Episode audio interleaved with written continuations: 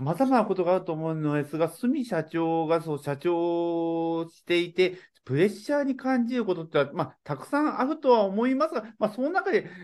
どのようなことが特にありますかという質問が来ております。お願いいたします。そうですね。プレッシャーに感じること。うん。プレッシャーに。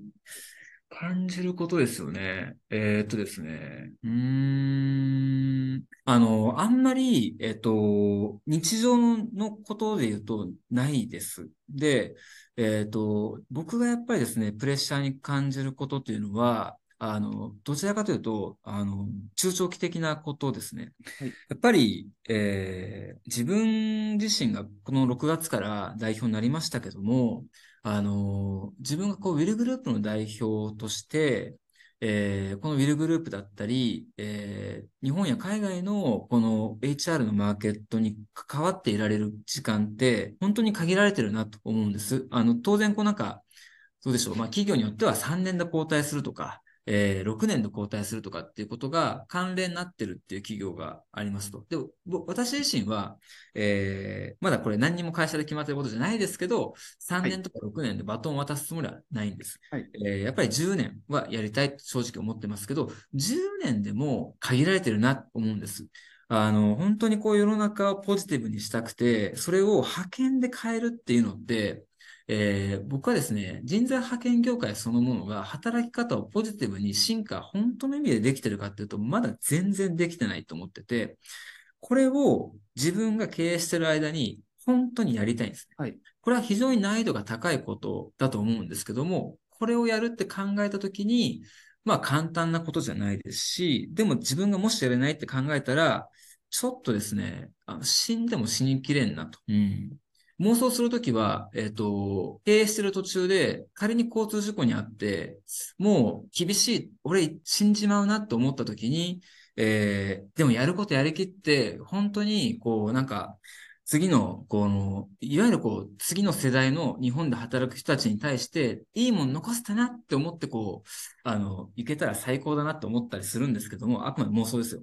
あの、そういうことを考えると、もしできなかった場合って、やっぱり死んでも死にきれないっていうぐらい、僕の中では、このミッションを実現するっていうことがすごく重要なので、それを自分が代表を務めてる期間中にやっぱり形にしたいっていう、ここをできない、できるみたいなところを想像するとすごくプレッシャーを感じますね。すいません、なんか。いや、ありがとうございます。あ一つお伺いしたいのですが、その人材派遣業界をもっとポジティブにしていきたいって、それはまだまだ足りていないという話が今ありましたが、特にこういったところはまだあダメなんじゃないかというところっていうのはあるのでしょうか？あのですね、えっ、ー、と、これまあ、日本全体の傾向でもあるんですけども、はい。えっ、ー、と、働く人の、この、いわゆる幸福度指数っていうものがあるんです。これ、あの、ウェルビーイングっていう言い方もされてるんですけども、この日本人の働く人のウェルビーイングの低さだったり、エンゲージメントの低さっていうのは、これものすごくですね、僕は、うー課題だなと思ってるんです。で、えっ、ー、と、で、かつ、派遣という枠組みで見ると、あの、若くして勇気で働く人たちって、まあ、比較的、えっ、ー、と、世の中の傾向で見ても、まあ、いろんなこう、失敗とか挫折とか、諦めてきた経験があって、えー、自分のことを信じきれない。自分の可能性とか、ポテンシャル、才能があるっていうことを信じられないから、やっぱりなかなか自分のしたいことも、あの、あとは世の中でどういうことができるかっていうことに対しても、あの、あまりこう関心を持たずに、えー、家から近く、えっ、ー、と、土日が休みで残業があんまりない方がいい。みたいな、この表面的な条件に引っ張られた、あの、働き方になってしまいがち。はい、で、えっ、ー、と、ある種派遣自体がそういった働き方でも全然生活していけるっていう温床にもなってる。当然、こう、パートタイムで働く主婦の方々とか、そういった方々にとっては、ものすごくいい、あの、働く選択肢を提供できてるんですけども、あの、もっともっとやっぱり、こう、僕はですね、あの、一人一人の、この、才能とか、えー、向いてる仕事っていうのをちゃんとこうレコメンドしてあげて、えー、それをあのキャリアとして形成してあげる状態を作りたいというふうに思ってるんです。はい。で、その時にウィルグループって何でもかんでもやってるっていうのはよく言われるんですけども、あの、こんなに何でもかんでもややってる会社だから、キャリアパスが作れると思っています。はい。そうすることで、できますよね。はい。なので、例えば、えっ、ー、と、製造のライン作業をしていると、これって、えっ、ー、と、20代でずっとやってちゃあかんでって思うんですけど、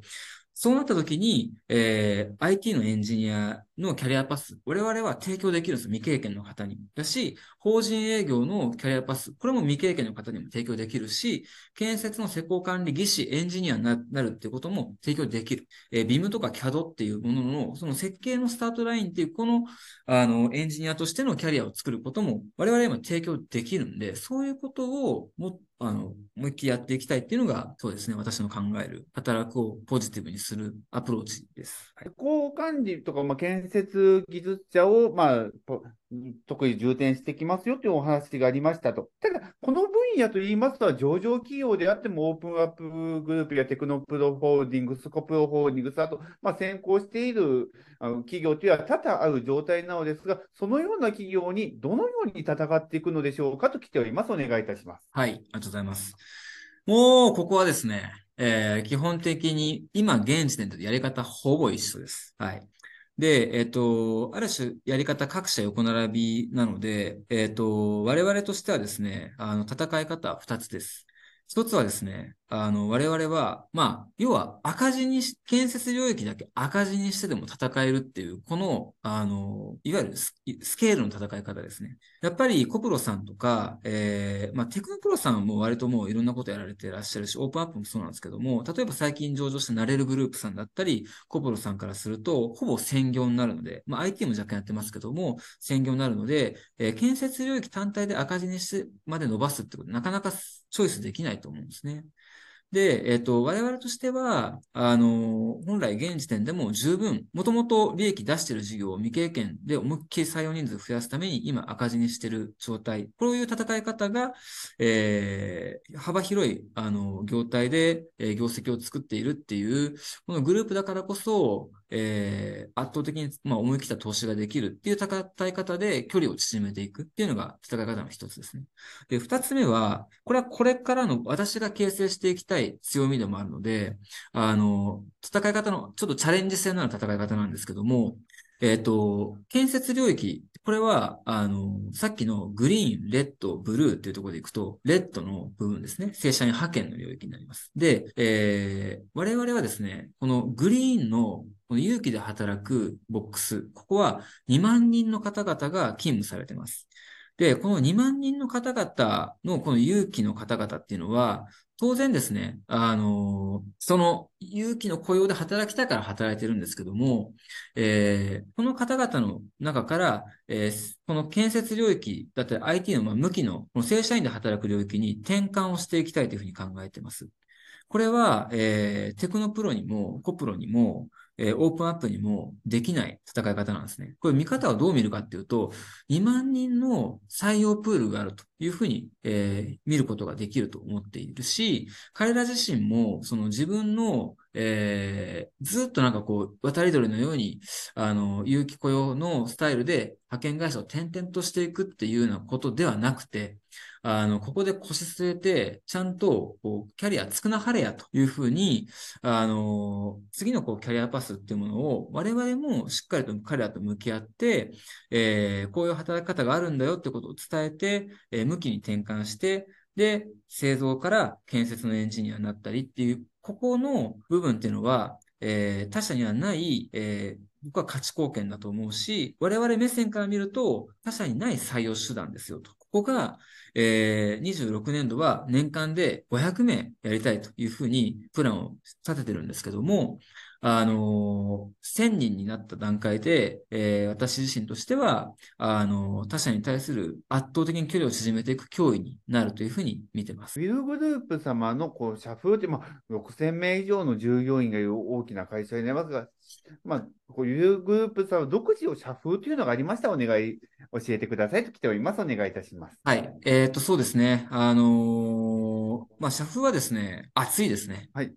なので、まあ若くて、えー、非常にこう、志を一人一人が持ってる。で自分の事業とか自分の拠点っていうのを、こう、自分の拠点とか自分のチームとか自分の事業っていうのを、一般の社員でもそういう感覚で捉えるようなメンバーが多いので、オーナーシップがそれぞれの社員にもある、そういう社風なんじゃないかなと思います。海外ワーキング事業がとても伸びており、大きな幅を占めているにもかかわらず、まあ、海外事業に関わる情報が、まあ、今日の相合わせ目の中ではちょっと少ないように感じましたと。で、こう人材紹介と派遣の売り上げを数字が示されていますが、国内と比べても、大きな比率を占めるようになったのであれば、もう少し海外の情報も、この例えば国内事業のように、セールス、ファクトリー別など情報開示をお願いいたしますという、ちょっとまあ質問というか、まあ、意見に近いところにありますかね。お願いいたします。はい、そうですね。あの、もうおっしゃる通りだと思います。あの、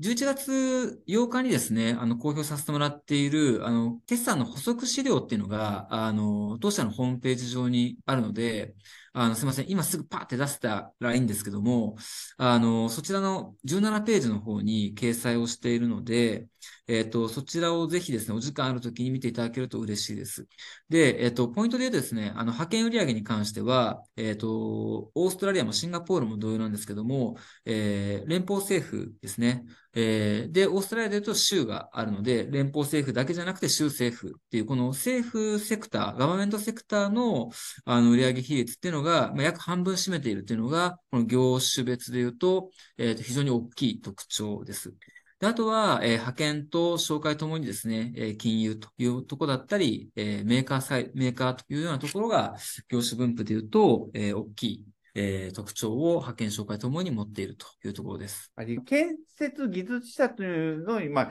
力を入れているよという話ですが、それはどのようなものかわかりません。で、こう技術者になるというのは、知識が必要で、資格が必要なものなのでしょうかと来ておいて、難易度というのはどういったものなのでしょうかと来ております。お願いいたします。はい。あのー、そうですね。わかんないですよね。あの、建設技術者って一体何なんだっていうところな本当にそわかんないだろうなと思います。私も一番最初出会った時はわかんなかったので。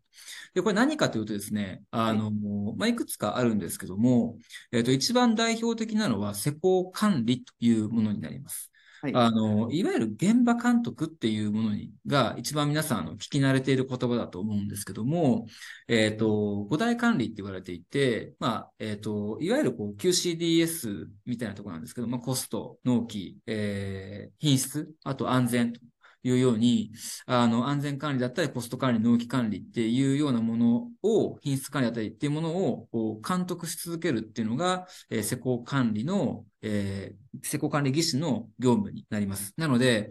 あの、建設と聞くと、もうかなりこう、いかついイメージがあると思うんですけども、えー、我々の派遣している社員たちというのがしている業務というのは、あの、作業ではなくて、だ職人ではなくて、えー、職人さんたちや、えっ、ー、と、構造物、立てている構造物だったり、補修している内容の、え施工状態というのを管理しているというものですね。で、えっ、と、どんな資格があるんですかというところなんですけども、一番代表的な施工管理となってくると、えっ、と、施工管理技師という国家資格があります。で、2級1級というふうにあるんですけども、えっ、と、こちらを、え当社の社員たちも、あの、もともとですね、えっ、と、勤務期間というものも、この資格を取得するための一つの重要な、えっ、と、受験の条件だったりします。で、えここをですね、勉強しながら取得をあの目指していっていると。非常に難易度の高い、え試験になりますけども、あの、取得者も、え出てますし、え増やしていっているというような形です。で、理系の大学で学士が、えー、とないとダメということではないです。はい。まあ、日本全体の最近の流れとして、賃上げというのがあります。で、こう日本領域の事業において、その相手方率を賃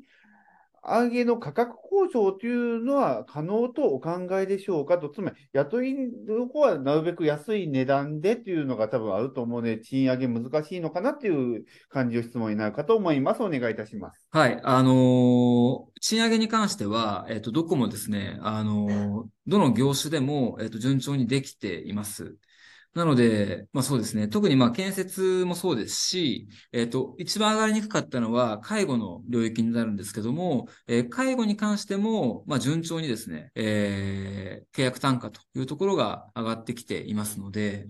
えっ、と、マーケットの全体のまあ賃上げというものに対しては、我々にとっても、あの、我々だけが賃上げをして契約単価が上がらないという状況にはなっていないので、まあ、しっかりと、あの、交渉は成立できているという形ですし、まあ、引き続きまだまだ、えー、継続してやっていくというふうに考えています。やっていけると思っています。まあ、第2四半期が終わりまして、まあ、進捗率がまあ50%前後ということになっていきまして、まあ、これから3級、4級となります。で、そうなってきますと、まあ、下期と上期で、そうどのようなことが、まあ、そう業界としてとか、特性として違うところはあるのでしょうかという、まあ、今後見込みをこれで予想したいのかという質問になります。お願いいたします。はい。ありがとうございます。まあ、全体的にですね、当社はストックビジネスがまだまだ主体になりますので、えっ、ー、と、上期よりま積み上げた分、下期に、あの、それが乗っかってくると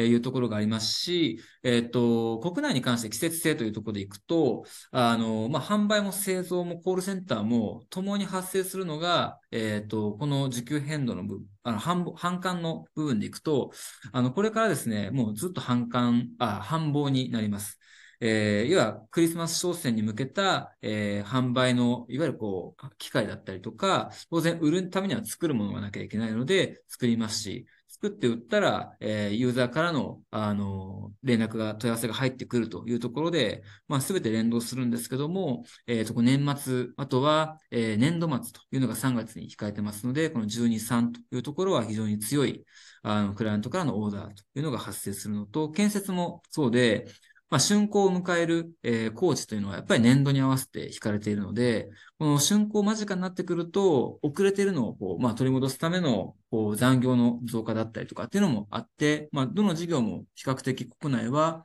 えー、繁忙時期を迎えるというので、下期強いということなんですが、海外はですね、あの、まあ、クリスマス休暇というのが、えー、業界全体だけでなくて、もう国全体としても長いので、えっ、ー、と、12月の中旬から、えー、1月のまあ、初旬ぐらいまで、えー、マーケットが止まるというところがあるので、えー、第3クォーター、第4クォーター、若干ですね、まあ、第3クォーターだけですかね、あの、影響が、出るというふうに見ています。